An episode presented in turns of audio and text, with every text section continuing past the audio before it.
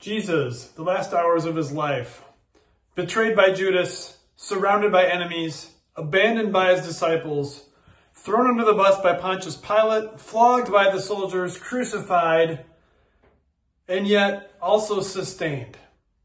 That's the thought that I'd like to share with you today, thinking about how the Lord sustained Jesus Christ, his son, to the end.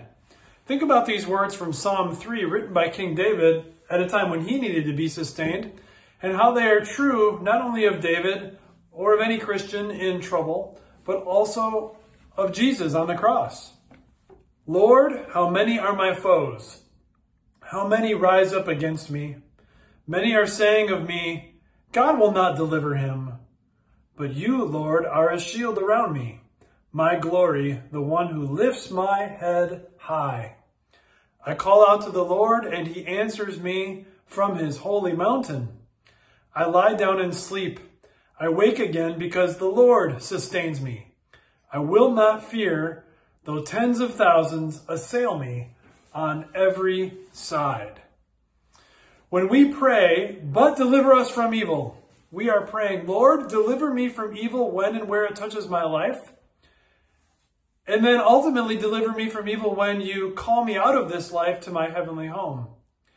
During the last hours of his life, it sure seemed like Jesus would not be delivered, didn't it?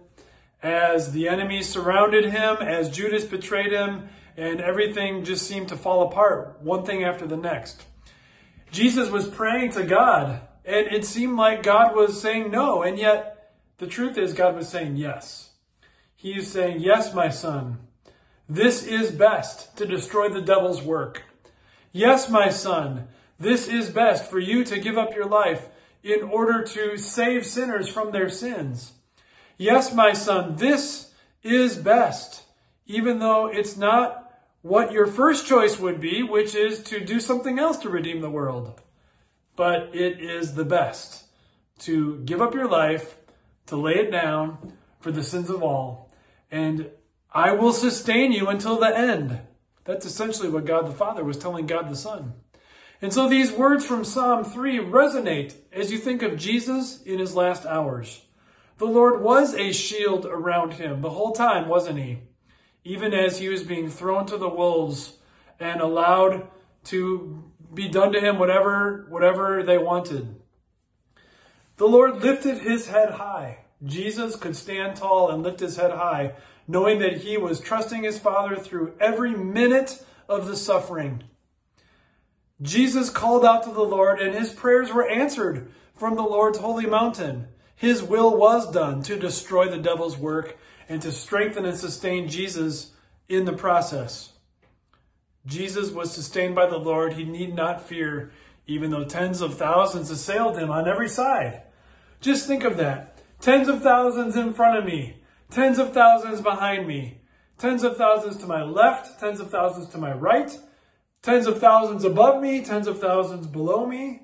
Everywhere Jesus looked, he found enemies and reasons to be afraid, reasons that he was assailed and lonely. And yet, he need not fear because the Lord would sustain him even through that.